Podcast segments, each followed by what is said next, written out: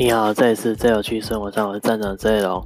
好，今天来分享一下什么是房地产。哈，就是房地产是什么呢？哈，其实呢，只要有人存在地方，就会有居住。哈，从古远古时代的，哦，就是远古时代的人类居住在洞穴，到演变，就是在土地上面建草屋，然后最后就是木屋，最后就是砖那个砖块叠叠成屋，到最后的钢筋水泥。